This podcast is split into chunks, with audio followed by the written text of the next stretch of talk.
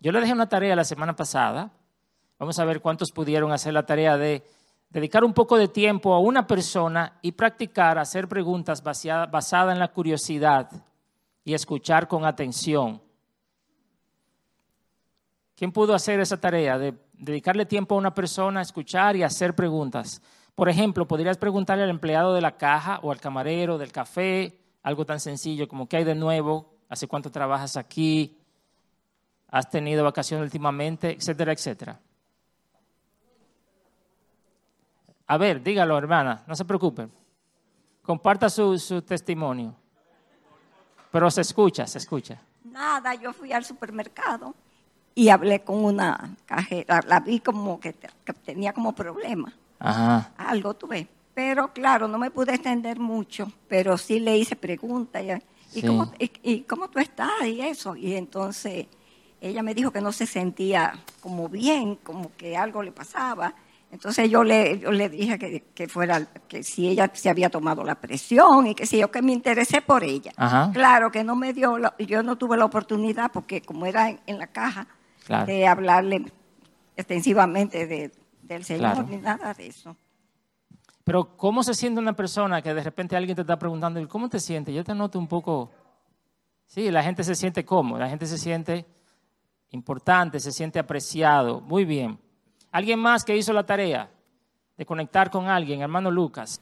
Yo pude conversar con compañeros de trabajo y con una persona fuera relacionada a nosotros, qué concepto, qué opinión tenía sobre su vida y la eternidad, que se lo había pensado, que se había pensado que nuestra vida en la tierra es muy pasajera y hay que pensar dónde queremos ir y que y que eso se elige aquí.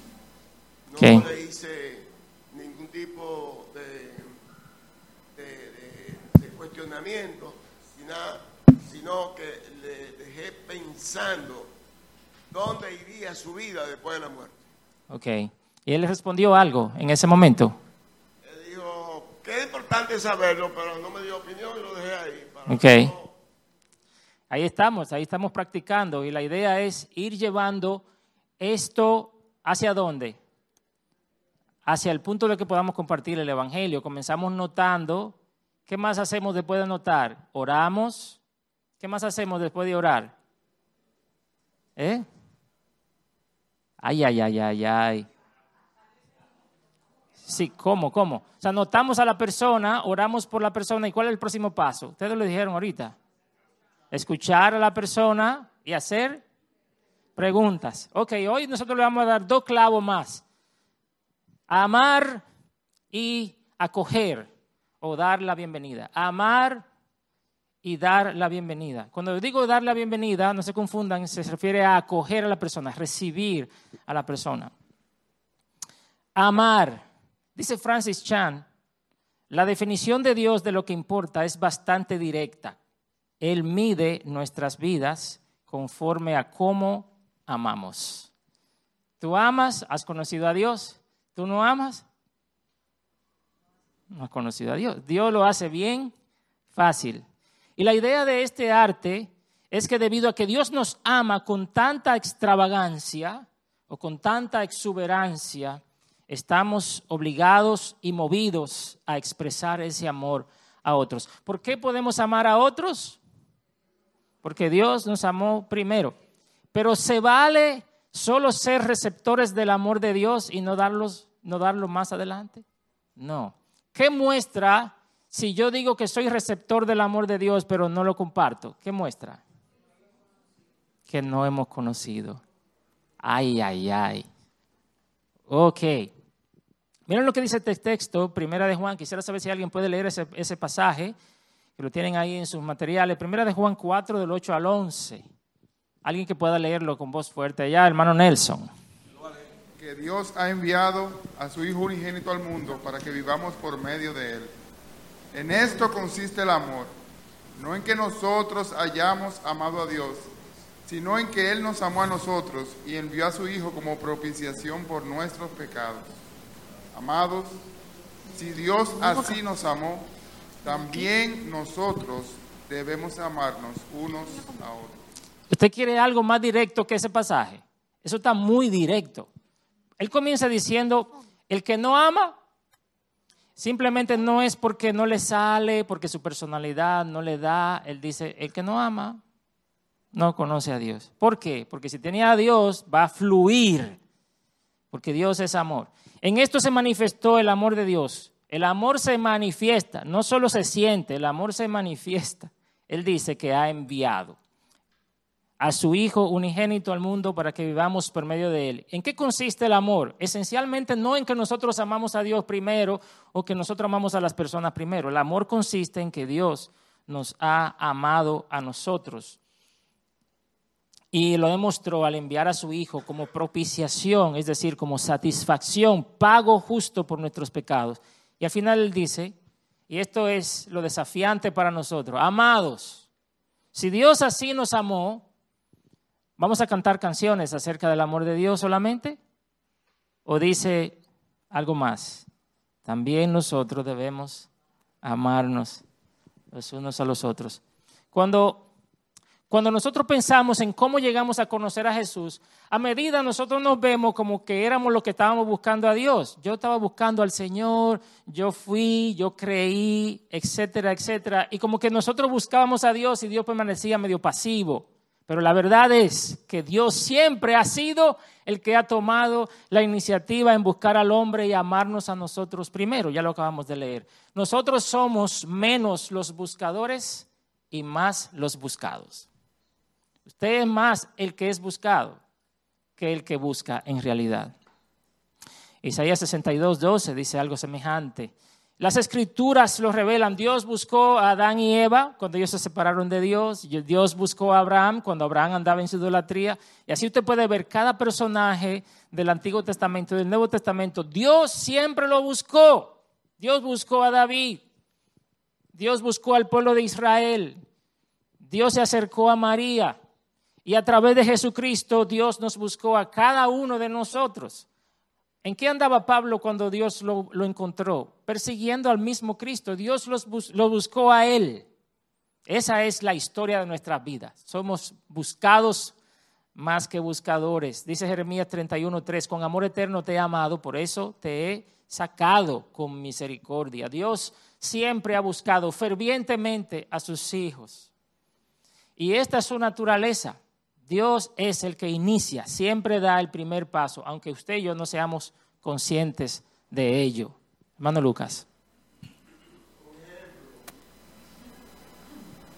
Un ejemplo de eso es que hemos visto todo, personas que están a punto de morir y no reconocen a Cristo como su Salvador.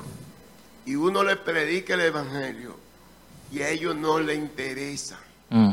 Porque no han sido buscados. Mm. Y el que no es buscado, el que está muerto y no le dan vida, pues mm, eso no puede buscar. Hay que encontrarlo y hay que revivirlo. Bueno, pero ¿no cree usted, hermano, que el mensaje que se le está dando es una forma de llamarlo? Dios dice que tiene un llamado general, el llamado general de Dios. Claro. y uno le predica el evangelio no, a mí no me interesa. Bueno, pero ahí es donde queda la responsabilidad. No, ya uno carga. La responsabilidad quedó en aquel que escuchó. Nosotros sabemos, hay un llamado específico, ¿verdad? Hay un llamado e-, efectivo y hay un llamado general, pero las personas son responsables del llamado general de Dios. Si Dios le hace un llamado general a las personas a través del Evangelio, y nadie le va a decir a Dios en aquel día, yo no me convertí porque tú no me trajiste. No, no hay excusa porque Dios se lo está anunciando. También se lo anuncia a través de la revelación del cielo y de la tierra y todas las cosas creadas. Y también se lo hace saber a través de la revelación del Evangelio por medio de la predicación. Yo vi una mano aquí, Fausto. El ejemplo de Cristo. Porque él dice que él vino a buscar lo que se había perdido. Exactamente. Entonces él dice también que los, eh, eh, los sanos no tienen necesidad de médico, sino los enfermos. Nosotros vamos cuando estamos enfermos donde el médico, pero el médico nuestro bajó del cielo Así es. Nosotros estábamos tan enfermos que ni siquiera sabíamos que estábamos enfermos y tampoco queríamos buscar la cura de nada. Pero Él salió a buscarnos. Pregunta, pregunta. y a mí me gustaría quizá escuchar una o dos respuestas rápidas. ¿Cuál es tu respuesta a la idea de Dios como el buscador original, es decir, el primero que busca? Describe, describe un momento en el que te, en el que te sentiste eh, buscado por Dios. ¿Cómo te hace sentir la idea de que Dios es el buscador original?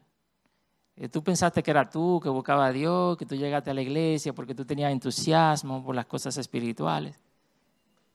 A ver, mana Patricia. ¿Te levantó la mano? Ok, aquí el micrófono, hermano Lauren. En parte eso es como el parte del testimonio. Eh, yo no buscaba a Dios porque yo mm. me sentía muy contenta como yo estaba. Mm. O sea, yo sabía que Dios existía, pero yo me consideraba una persona que la tenía todas conmigo. Y que el día que yo me muriera, yo iba al cielo. Entonces, entender que Dios me buscó me conmueve, me conmueve porque el himno, hay un himno que cantamos que dice, en rumbo a mi perdición, indiferente, en mí tuviste compasión y me llevaste a la, cruz. Entonces yo estoy convencida, segura de que eh, Él me buscó y me usó a mi esposo, usó compañeros de universidad, usó personas que me invitaron a la iglesia, porque yo, que no lo estaba yo buscando, yo creía que yo ya lo tenía. Entonces Él me hizo claro que yo no lo tenía, Él me buscó y ese, su, ese buscarme me conmueve de pensar que, que yo iba, iba indiferente hacia una condenación y Él me rescató. Y no pasa igual aún hoy día. Ya nosotros hemos sido rescatados del, del, infierno, pero a veces nos alejamos del Señor. ¿A cuánto le ha pasado que se han enfriado espiritualmente? ¿Y cuántos hemos, hemos percibido el Espíritu Santo buscándonos y atrayéndonos y buscándonos la forma de una gente se nos aparece, alguien nos habla, el mensaje nos habló, Dios nos habla de, de mil maneras para atraernos a Él. Dios es quien nos busca. Eso lo caracteriza él. Dice Romanos 5.8. ¿Quién se acuerda que dice Romanos 5.8? Llame el voceo lo que tú estás diciendo.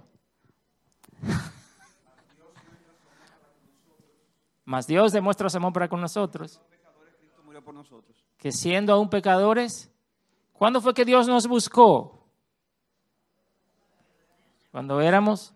Ahora piensa en lo que estamos hablando de evangelismo. Todo esto está conectado. Dios es el primer y más grande evangelista. ¿Qué hace Dios con el pecador? ¿Espera que el pecador venga o Dios va a él? Ok, ¿cómo es tu evangelismo? ¿Tu evangelismo se parece a eso? ¿O nosotros queremos que la gente venga aquí a la iglesia y que los pastores le prediquen? No, Dios va a buscarlo. ¿Cómo Dios demuestra su amor? Cuando nosotros ya somos creyentes, le amamos a Él o cuando no le amamos a Él cuando no le amábamos, cuando éramos sus enemigos. Qué difícil es para nosotros tratar con personas que no son creyentes, ¿verdad? A veces nos es un poco difícil. Imagínense para Dios que es santo. Y si Dios nos amó y nos demostró su amor cuando nosotros éramos sus enemigos, ¿cómo luce tu evangelismo con esas personas que son difíciles para ti? Estamos haciendo esa esa ida a buscar a esa persona, acercarnos a esa persona, a pesar de que es un poco difícil, a pesar de que preferiríamos no estar ahí. Es increíble, hermanos, que Dios nos considere preciosos y de valor infinito, a pesar de nuestros defectos. Dios nos sigue amando profundamente y nos considera su especial tesoro, sus hijos amados. Entonces, ¿qué haremos? ¿Qué haremos como respuesta a este amor desmesurado de Dios que fluye en nosotros y sobre nosotros? ¿Qué haremos? Este es nuestro segundo punto. El amor de Dios es la fuente de nuestro amor por los demás. Dice primera de Juan 4:11, que ya lo leímos al principio, amados, si Dios así nos amó, también nosotros debemos amarnos unos a otros. Para Juan es lógico que de ese amor que fluye abundantemente de Dios hacia nosotros, pues siga fluyendo hacia los demás. Esa es la respuesta. Nosotros estamos obligados, si se quiere, en un buen sentido, a compartir ese amor con los que no conocen al Señor. ¿Por qué? Porque nosotros hemos experimentado la abundancia del amor de Dios. Carlos, sí, puede el micrófono por acá. Creo que una forma de conectar el amor de Dios cuando uno, ve que Él nos, nos busca a pesar de cómo somos, malos, feos, con muchísimos problemas. Yo creo que, eso también tenemos, tenemos que tomarlo en cuenta cuando buscamos a los perdidos. Así es. Muchas veces queremos agarrar a la gente y decirle, tú tienes que venir con ciertos requerimientos ante Dios y tú ven cómo tú estás. Así si tú tienes problemas con, qué sé yo, por decir algo con la droga, ven con tu droga, que al final Dios te va a cambiar, no te voy a cambiar yo, no te voy a cambiar la palabra. Yo creo que esa es una forma de conectar el amor de Dios con lo que estamos hablando de predicar el Evangelio. Amén, eso es así. A veces quisiéramos que la gente estuviera limpia para nosotros acercarnos a ella. No, la gente no va a estar limpia pues de acercarse.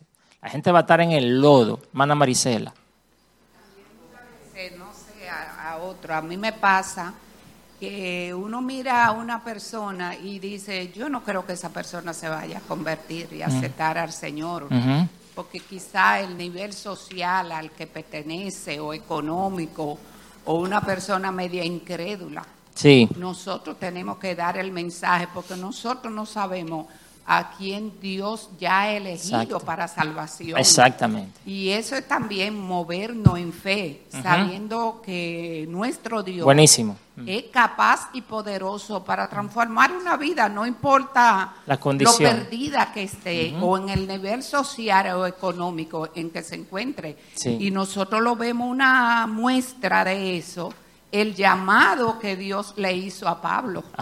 Y fue en, una, en cuestión de segundo que cambió de rumbo la vida de este hombre, cambió mm. la mente, transformó su corazón y hoy nosotros nos enriquecemos con, con ese llamado tan especial y con esa obra que Dios hizo en él.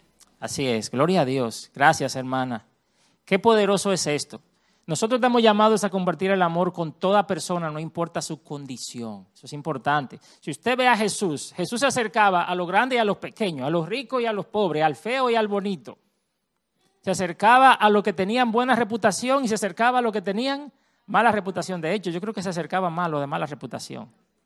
Pero nosotros tenemos unos pocos de buena reputación, como Nicodemo, ¿verdad? Que creyeron en el Señor. Pero ¿cuántos de mala reputación tenemos? Cristo se acercaba a las personas. A veces yo me pregunto si nosotros estuviéramos dispuestos a llevar el oprobio de que nos vean sentados comiendo con el tigre del barrio. Yo me pregunto a veces eso. ¿Estaría yo dispuesto? Hermano. Eh. Bueno, la Biblia está hasta descriptiva en ese punto, porque el ejemplo de saqueo sí. es el mejor ejemplo. Mm. Saqueo era una persona odiada. Eh, la prueba de eso es que Saqueo cuando se convierte le dice al Señor, al que le he robado, se lo devolveré multiplicado por cuatro. O sea que se ve que llevó el pecado de usura, lo llevó al extremo. Y era un hombre que el pueblo rechazaba, sin embargo Jesús fue a comer con él. Y fíjense que en un momento los fariseos, que eran los guardianes de la moral, los moralistas de ese tiempo, en las discusiones que ellos tenían con los discípulos de Jesús, le decían, pero vengan acá, y ustedes no, no les preocupa que, el maestro de ustedes lo que hace es comer con, con cobradores de impuestos, con prostitutas, o sea, como con gente de, baja calaña. y, ahí es que Jesús interviene, que le dice que, que no son los sanos los que tienen necesidad de médicos, sino los enfermos. O sea, Jesús no le importaba. ¿Por qué? Porque él estaba claro cuál era su misión. Su misión era rescatar almas del poder de Satanás. Sin importar. vino a eso. O sea, él vino él, lo dijo, que el Hijo del Hombre vino a rescatar y a salvar lo, que, se, había perdido. Y toda esa gente se habían perdido. Así es. Entonces, los fariseos no tenían, ellos entendían que no tenían necesidad. Y claro, eh, Jesús no los buscó. Ellos mm. entendían que no tenían necesidad, salvo el caso de Nicodemo y de José de Arimatea. Así es. Hermano, pero la pregunta es si eso, se ve, si eso se ve, porque nosotros lo entendemos eso, ¿verdad? Teóricamente, pero ¿cómo luce nuestra vida? ¿Son esas personas parte de la gente que se sientan en nuestra mesa de vez en cuando? Ay, hermano, no me pida eso, que ese tipo fuma droga. Yo no quiero que la gente me vea con ese tipo un borrachón. Yo, yo, yo, yo puedo hablarle un día así, pero no me pida que lo invite a un, a un café a ese tipo porque tiene mala fama. Yo no quiero que me asocien. Piensa a ver las veces que tú has dicho eso o que lo has pensado. No quiero que me asocien con la calaña, con la chusma. Yo le puedo predicar el Evangelio si, me lo, si se atraviesa en mi camino, pero ya de ahí a invitarlo a mi casa, bueno, pero En el caso de Cristo me parece que Él llegó a comer con ellos en la casa de Mateo, como decía también mi hermano José, en la casa de, de Saqueo, etc. Dirían las personas que te conocen, esta es una pregunta directa, dirían las personas que te conocen que tú amas a cualquier tipo de persona sin importar su condición. Las personas que te conocen dirían, claro, Eduardo Lebrón, ese tipo es lo máximo. Dirían las personas que Dionis es así, dispuesto a reunirse y a sentarse con cualquiera. Yo no sé. Nuestro amor por los demás fluye de nuestro amor a Dios y del amor que Dios tiene hacia nosotros. Amamos a los demás porque somos amados por Dios. Piensa en una cubeta de agua, una cubeta que usted la pone a llenar. Cuando esa cubeta se llena, si usted sigue echándole más, ¿qué va a pasar? Naturalmente, se va a rebosar y va a chapotear todo lo que está cerca. Así mismo es el amor de Dios que brota en nuestros corazones porque Dios no cesa de amarnos. Otra pregunta, ¿qué aspecto del amor de Dios llena más tu corazón hasta rebosar?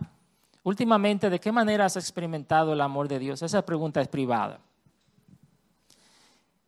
Hay una relación entre el amor de Dios y el amor a Dios y el amor al prójimo, ¿verdad? El amor a Dios y el amor al prójimo. Cuando a Cristo le preguntaron sobre el gran mandamiento, él dio el primero, pero no dejó de mencionar el segundo. Él dijo, sí, amarás, Mateo 22, 37. Él contestó, amarás al Señor tu Dios con todo tu corazón y con toda tu alma y con toda tu mente. Él pudo haberlo dejado ahí, pero dijo, este es el gran y primer mandamiento y el segundo es semejante a este. Amarás a tu prójimo como a ti mismo. Amor al, amar al prójimo como nosotros no es una sugerencia, es el segundo más grande mandamiento. Y amar al prójimo Implica amar a los que no son tan amables, a los que son como nosotros, a los que son más afortunados que nosotros, a los que son menos afortunados con nosotros y también a nuestros enemigos. O sea, a todos. ¿Y cómo podemos amar a nuestro, prójimo, que involucra a toda esta persona de manera práctica? ¿Cómo? Primera de Corintios 13, versículos 4 al 7. Yo quiero que hagamos un ejercicio con este texto. Yo le voy a leer una vez y la segunda vez Tú lo vas a leer, pero ponle tu nombre donde dice el amor. ¿Ok? Vamos a comenzar como está en el texto de 1 de Corintios 13, 4 al 7. El amor es paciente, es bondadoso. El amor no tiene envidia, el amor no, es, no es jactancioso, no es arrogante. No se porta indecorosamente, no busca lo suyo, no se irrita, no toma en cuenta el mal recibido. El amor no se regocija de la injusticia, sino que se alegra con la verdad. Todo lo sufre, todo lo cree, todo lo espera, todo lo soporta. Vamos a cambiar ahora el amor por el nombre tuyo. Dionis es paciente. Ah. Bueno. Ok, ya saben cuál es el ejercicio que vamos a hacer. Ahora, vamos a leerlo todo juntos. Vamos a leerlo todo juntos, pero con el nombre tuyo. Sí, sí, sí, ya Mel está diciendo que no. Pero sí, vamos, una, dos y tres. Dionis es paciente, es bondadoso. Dionis no tiene envidia. Dionis es, no es ansioso, no es arrogante, no se porta indecorosamente, no busca lo suyo, no se irrita, no toma en cuenta el mal recibido. Dionis no se regocija en la injusticia, sino que se alegra con la verdad. Dionis todo lo sufre, todo lo cree, todo lo espera, todo lo soporta. Qué chévere, ¿verdad? Uf. ¿Cuántos dicen amén? Amén. Bueno. Miren, hermanos, serio, habrá momentos donde amar va a costarnos más de lo que nosotros estamos dispuestos a dar. Puede requerir tiempo, atención, que preferíamos usarlo en otra cosa, Podemos sentirnos asustados o empujados fuera de nuestra zona de confort. Puede incluso que tengamos que hacer un sacrificio. Pero cuando tenemos en cuenta cuánto Dios nos ama, entonces tiene sentido amar a las personas. El amor es como el cemento, todo lo pega, todo lo une. Usted agarra un cemento y lo mezcla y todo lo que usted le eche ahí Eso sucede con el amor y las artes de las conversaciones espirituales. Todo lo mantiene unido. Si no amamos mientras notamos, oramos, o escuchamos, o preguntamos, nuestros intentos fracasarán. Si no amamos cuando damos la bienvenida, cuando facilitamos, cuando servimos junto a otros y cuando compartimos la historia de Dios, nuestros intentos se desmoronarán. El amor es el pegamento de todo. Ahora yo quiero brevemente, en los 10 minutos que nos quedan, mire qué pena, porque este tema me encanta, aquello de dar la bienvenida. Dar la bienvenida. A ver, piensa, y no te voy a pedir que la describas porque realmente no nos va a dar tiempo, piensa en una situación en la que fuiste a un lugar, pero no te sentiste bienvenido. ¿Qué efecto produjo en ti? Fuiste a un sitio, pero te sentías excluido no conectaste con nadie. ¿eh? Rapidísimo, sí.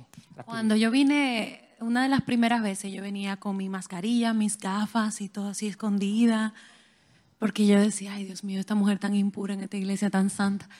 Y me sentaba atrás y llegaba de último y me iba de primero. Y un día Saladín fue hasta allá. me dice, bienvenida hermana. Y ay Dios mío, me encontró. Y yo me puse a llorar como una Magdalena, porque yo cuando volví al Señor me sentía muy, muy, muy, muy sucia. Entonces, por mi vida sucia, obviamente. Entonces, yo me pongo a llorar y le digo a Saladín, si usted supiera quién yo soy, usted no me saludaría. Y él me dice, Ningún, ningún. Usted llegó a su casa. Esta es la casa de Dios y aquí te vas a quedar, Patricia. Y doña Patricia. Y de una vez me empezaron a discipular y a orar por mí. Oye, eso tuvo un impacto tan grande para mí que yo sentí que fue el mismo Dios que me dijo que esta era mi casa. Eso es. De eso estamos hablando. Usted no sabe la diferencia que puede hacer la recepción de alguien a la vida de una persona que no conoce al Señor. Y la idea de, esta arte, de este arte, que dar la bienvenida, conecta a las personas para establecer relaciones. Si usted ha estado en un lugar por primera vez y ya usted sabe que ahí está, por ejemplo, una materia que le toca, una clase que tiene, un nuevo trabajo, qué difícil es llegar a un nuevo trabajo, un nuevo lugar, uno se siente como sobrecogido, como asustado. Usted se imagina que se le aparezca a alguien así, como el testimonio de Lucila, y le diga, ¿cómo estás?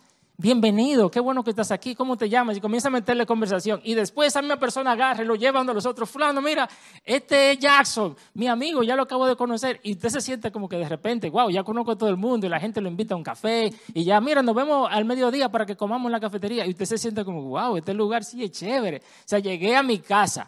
Ese es el efecto que tiene cuando nosotros damos la bienvenida. Sentirse extraño es una sensación muy incómoda. Pregúnteselo a los muchachos cuando lo cambian de colegio. ¿A cuántos de aquí lo han cambiado del colegio, de los niños que están aquí? De los más chiquitos. ¿Verdad que sí? Qué difícil. Oiga, si usted ve que un muchacho no quiere ir a la escuela, no piense que, la escuela necesariamente es mala. Quizá ellos no tienen ellos no tienen la capacidad para juzgar la calidad de la escuela, de la educación. ¿Ustedes saben por qué ellos no quieren ir a la escuela? ¿Por qué? Porque no se sienten bien. No se sienten bien. Hace un tiempo, unos padres me pidieron que le diera consejería a su, a su hija adolescente porque ella en la mañana no quería ir al colegio. Lloraba, lloraba, gritaba para que no la llevaran al colegio.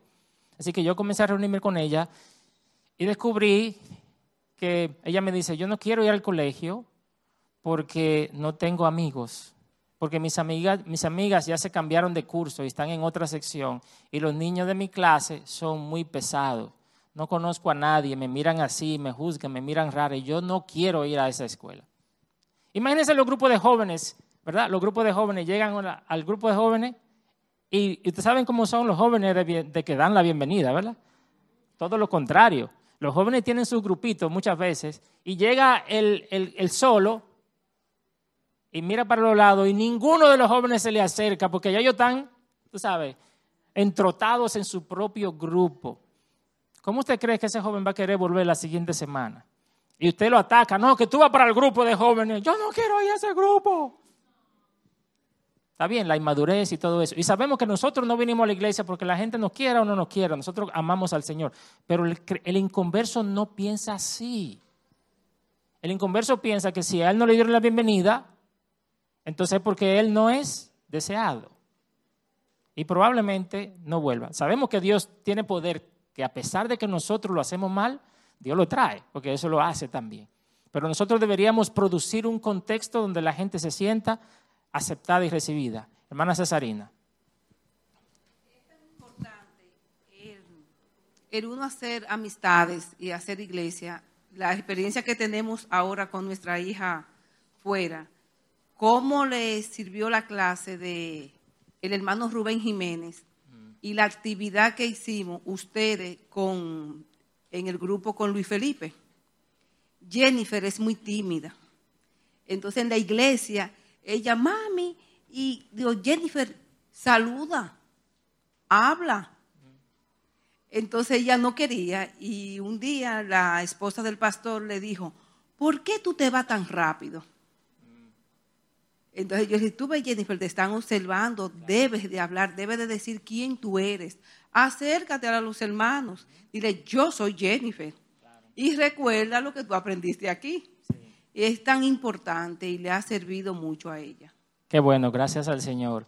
Ahora, una, una pregunta a ti. En una escala del 1 al 10, ¿cómo calificarías tus habilidades de dar la bienvenida? En una escala del 1 al 10, ¿cómo calificarías tus habilidades de dar la bienvenida? Dice Trini como en 6. ¿Está buena? ¿Está buena? Sí. 15. Oh, wow. Un 3. Bien breve, hermano Bolívar, que ya me quedan cuatro minutos, sí. Adelante. Porque muchas veces nos confundimos y creemos que el amor es un simple sentimiento. Ajá. Si bien en el cristiano la principal manifestación del amor es llevar el evangelio a otro. Así es. Pero el evangelio también va acompañado de actitudes. Ajá. Acabamos de pasar, por ejemplo, una pandemia y fue un tiempo muy bueno para manifestar el amor. Sí. En la familia, en la iglesia. Aquí en nuestra iglesia hubo personas que tuvo necesidades. Mm. Usted se acercó y le ayudó a ese hermano. Cuando alguien falta a la iglesia, usted se ocupa de llamar y preguntar, fulano, no te vi en la iglesia. Por eso yo soy un apasionado de la Carta de Santiago. Yo hablo del amor práctico. Así es. y la Biblia dice, por ejemplo, que si tuve una persona con necesidad, tú le dices, ah, voy a orar por ti, y te va por ahí. Y yo a veces eso me, me causa cierta cosa en la iglesia, que vemos, oro por ti, y voy a orar. Pero del que tiene necesidad, nosotros somos muy apegados a lo material o lo de nosotros, lo mío. Cuando tú tienes dos billetes de 50 que tienes necesidad, tú coges uno y se lo das. O tú lo dejas que se vaya. Voy a orar por ti. El amor es una virtud, es una manifestación del amor que, que hemos recibido de Dios. Amén. Hermano Bolívar se me quedó en el tema atrás, pero muy bien. Muy bien. Y dar la bienvenida es precisamente mostrar amor, abrir el corazón a una persona por primera vez. Muchos ejemplos bíblicos, los cuales no voy a poder mencionar, pero hay uno en particular que demuestra que Dios es un Dios de bienvenida. Mira el jardín del Edén. Esa fue una gran bienvenida que le dieron a Adán y a Eva. ¿Eh? Mira el, el Salmo 23. Todo lo que prepara Dios para su hijo, para sus hijos, para sus ovejas. Mire Cristo abriendo los brazos a los pecadores. Pero miren Lucas 15, ¿se acuerdan de la parábola del hijo pródigo? En Lucas 15, versículos 1 y 2, Cristo es criticado por los escribas y fariseos y le dice así, todos los recaudadores de impuestos, oiga, todos los recaudadores, claro, eso es una, una exageración, muchos o todos los recaudadores de impuestos y los pecadores se acercaban para oír a Jesús y los fariseos y los escribas murmuraban, decían, este recibe. Eso es lo que se llama dar la bienvenida. Este recibe. ¿A quiénes? No, a, que Jesús recibe a los pecadores. Pues fíjese que sí. Cuando se convirtieron o cuando todavía son pecadores, los recibía. Cuando todavía eran pecadores. Y come con ellos. Y en respuesta a eso, Jesús menciona tres parábolas. La parábola de la, de la oveja perdida, la parábola de la moneda perdida y la parábola del hijo perdido. ¿Cómo recibió el papá del hijo pródigo a su hijo cuando regresó, después de haber, de haber malgastado todo? ¿Cómo lo recibió? Miren el recibimiento. Al verlo de lejos, corrió hacia él y lo abrazó y lo besó. ¿Es esa la forma como nosotros también recibimos? Lo vistió con la mejor ropa, le puso anillos, sandalias, hizo una gran fiesta y se alegraron. Todo esto habla de que de la aceptación dentro de la familia de Dios, de la alegría cuando un pecador se arrepiente. Cada una de estas tres parábolas terminan acentuando, así hay alegría en el cielo cuando un pecador se arrepiente. Y todo esto comienza con una bienvenida, una acogida. Tu rostro debe mostrar la bienvenida. Hay hermanos que, o hay personas que, eh, sí, yo estoy contento que tú estás aquí, pero oye, díselo a tu cara, porque tu cara no parece que tú estás contento que yo estoy aquí. Tu rostro debe mostrar la bienvenida. Tu rostro, tu lenguaje corporal debe mostrar la bienvenida, ¿verdad? Tu espacio físico. Yo te doy la bienvenida, pero tú estás sentado ahí y yo estoy en el celular. Y tú estás, y tú estás como, ok, ¿cuándo será que me va a poner atención? Sí, bienvenido, siéntate. Y yo estoy al lado y yo no te estoy poniendo cero atención. Eso se llama lenguaje corporal, etcétera. Bueno, hay muchas cosas ahí, no vamos a poder completar todas. Señor nos ayude a crecer en aprender a dar la bienvenida. Le estoy dejando una tarea y es, vamos a seleccionar una persona al azar de tu alrededor y enfócate en esa persona con un solo pensamiento, pensar en ellas, amarlas y bendecirlas, eh, mirarlas como personas creadas por Dios con un valor infinito. Piensa qué reconoces que, te ocurre a ti mientras realizas esta práctica. ¿Qué te pasa? ¿Qué, ¿Qué, sientes tú cuando haces este ejercicio? Y la segunda es, esta semana practica dar la bienvenida al menos una vez con uno de los tres aspectos, con cada uno de los aspectos, tu rostro, tu comunicación verbal y tu espacio físico o tu lugar. Esa es la tarea para la próxima semana, hermano. Me pasé con dos minutos. El Señor le bendiga y nos vemos acá una vez más a las 11 de la mañana.